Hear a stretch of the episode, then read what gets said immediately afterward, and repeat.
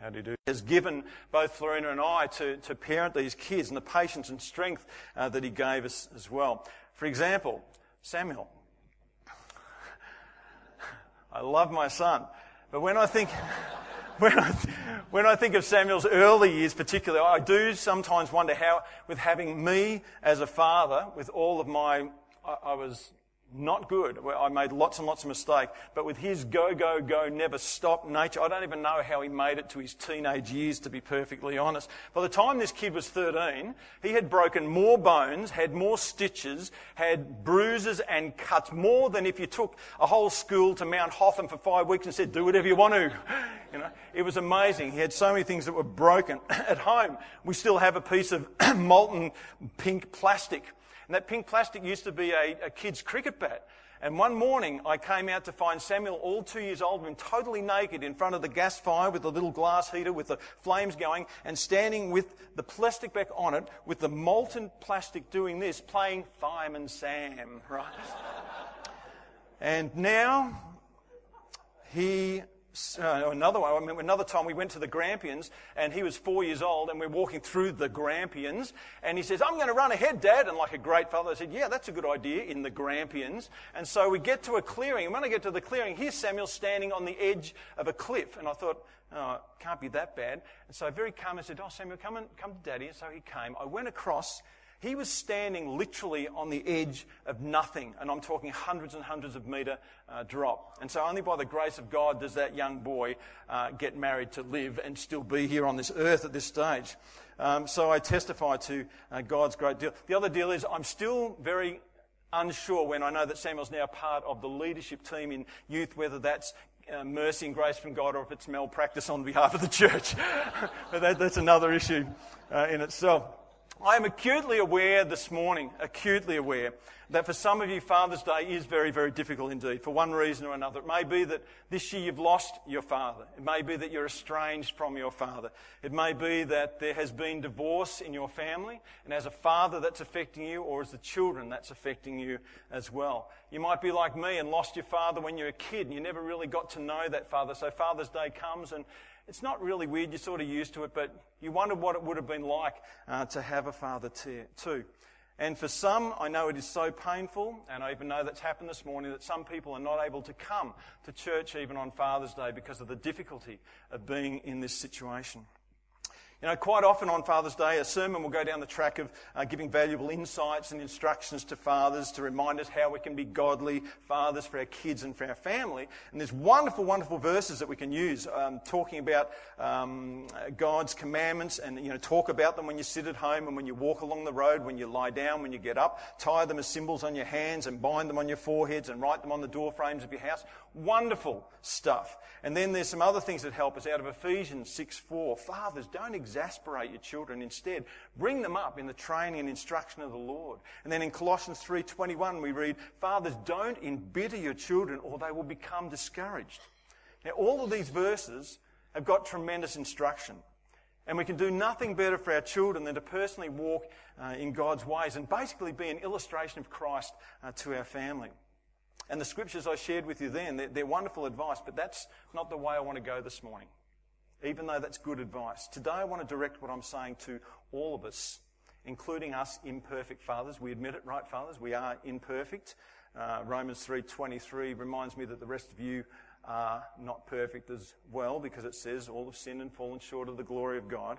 Uh, but today I want us to focus our minds on our Heavenly Father. I cannot tell you how much that puppet and that young lady, Sarah, beside gave my sermon. Thank you so much for doing that. There was such a great summary of what I want to talk about this morning.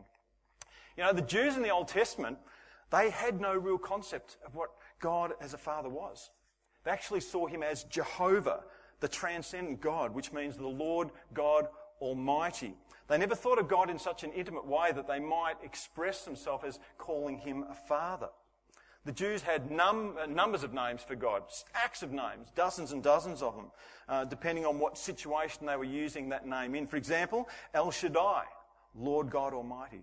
Elyon, Most High God. Excuse me if I don't quite get some of the pronunciations right. Adonai, Lord, Master. Yahweh, Lord Jehovah. And so it goes on for once for the Lord my banner, the Lord my shepherd, the Lord that heals, the Lord is there, and, and, and so on. El Olam, the everlasting uh, God. And so I think you get the picture. There's, there's many, many more of them. So when we get to the New Testament, Jesus arrives on the scene calling God his Father.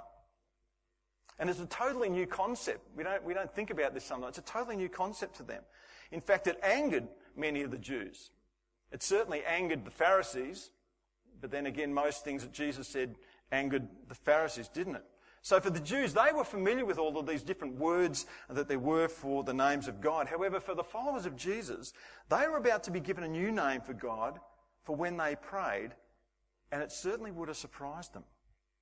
And this name was revealed to them in what we call uh, the Lord's Prayer, but in, in reality it's really the disciples' prayer because we have a situation, I think it describes in Mark, that they're watching Jesus pray. And after he prays, one of the, disciples says, Lord, uh, can you teach us how to pray?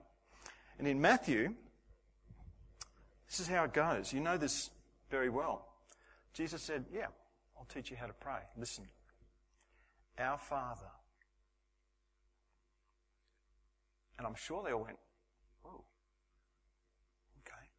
Our Father in heaven, hallowed be your name. Your kingdom come. Your will be done on earth as it is in heaven. Give us today our daily bread. Forgive us our debts. We also have forgiven our debtors. And lead us not into temptation, but deliver us from the evil one. Wow. To the disciples' surprise, he said, Our Father. When we pray, Our Father. He didn't say Jehovah in heaven, hallowed be thy name. He didn't say El Shaddai in heaven. He didn't say Yahweh in heaven. It's our Father. Jesus referred to God as his Father over and over again in the Gospel, stacks and stacks of times. But when Jesus talked about the Father, he didn't just talk about my Father. Many, many times he said, our Father in all the Gospels.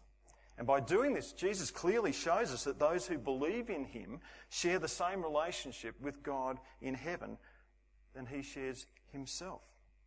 Many of you know the word. The word that's used here is the word Abba. Abba, which is an Aramaic word. And that's the word that kids used to call their dad. It's more like saying daddy or hey dad. And so this is simply profound that the intimate word of calling dad is what Jesus was saying that they could now call their father when they prayed. This was a real awakening. This is great news because for those who have believed in Jesus, repented and turned from their sin, the Lord God, He is your Father.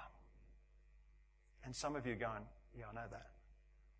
Well, if you've been with me the last few days, because that's where I was, the more you start to understand this, the more you start reading it like, he is my Father. This is amazing. And I've got some news for you, those who belong to Christ here today. And this may shock you a little. You are adopted. I wanted to break this to you gently, but you are adopted. I want to break it to you gently, and now with a big smile on my face, too when we understand what this means. Listen to this confirmation in Scripture. Ephesians 1 5. He predestined us for adoption as sons through Jesus Christ according to the purpose of His will. It was God's will that we would be adopted into his family. Galatians 4, 5, 7. To redeem those who are under the law so that we might receive adoption as sons. And because you are sons and daughters, God has sent the Spirit of his Son into our hearts, crying, Abba, Father, Dad. So you are no longer a slave, but a son. And if a son, then an heir through God. So not only are we adopted, but we share all of the inheritance. This is amazing news, folks. Amazing news. John 1, 12, 13. But to all who did receive him, who believed in his name, he gave the right to become children of God, children not born of natural descent or of a husband's will, but born of God. Galatians 3:26 For in Christ Jesus you are all sons and daughters of God through faith. Not through works or anything we can do. Nothing to do with that. It's simply through believing in Jesus, God's Son. Romans 8, 14, 19. Listen to this. This is great. For all who are led by the Spirit of God are sons of God. For you didn't receive the spirit of slavery to fall back into fear, but you have received the spirit of adoption as sons by whom we cry, Abba, Father. The Spirit Himself bears witness with our spirit, our spirit, that we are children of God, and if children, then heirs, heirs of God, and fellow heirs with Christ. This is great news for us on Father's Day to start to understand this. And then a, a psalm I found too, 27:10. It's beautiful. For my father and mother have forsaken me, but the Lord will take me in. The Lord will take me in. Children of the living God, grab hold of this concept, start to understand it, and shout praises of joy that you are in this family and you have this Father. You know, in our society, when somebody's adopted, there's often like a yearning. We see shows on TV, don't we? There's a yearning that the, the person wants to know who their real father is. What happened to, to cause them to be given up, or, or for the father, why did he abandon them as well? And I need to tell you with great confidence, but also with great joy. When I was reading some of this stuff, as the days went on, every time I read it, the smile got bigger and bigger on my face. And we need to constantly remind ourselves of this thing. Can I say with joy that when we belong to Jesus, there is no doubt. There is absolutely no doubt and there is no disappointment as to who our Father is and why He adopted us when we were so lost in our sin. He came and saved us by His grace. And why did He adopt us? Well, we must have done something good. Nope. Simply because we believed in His Son, the Lord Jesus Christ, who was the sacrifice for our sin. End of story. When are we going to get it into our thick heads? Because I am so like this still that we think that we can work and do things to please God, to get into the family of God if I do this or I do that. No, by simply believing in Jesus.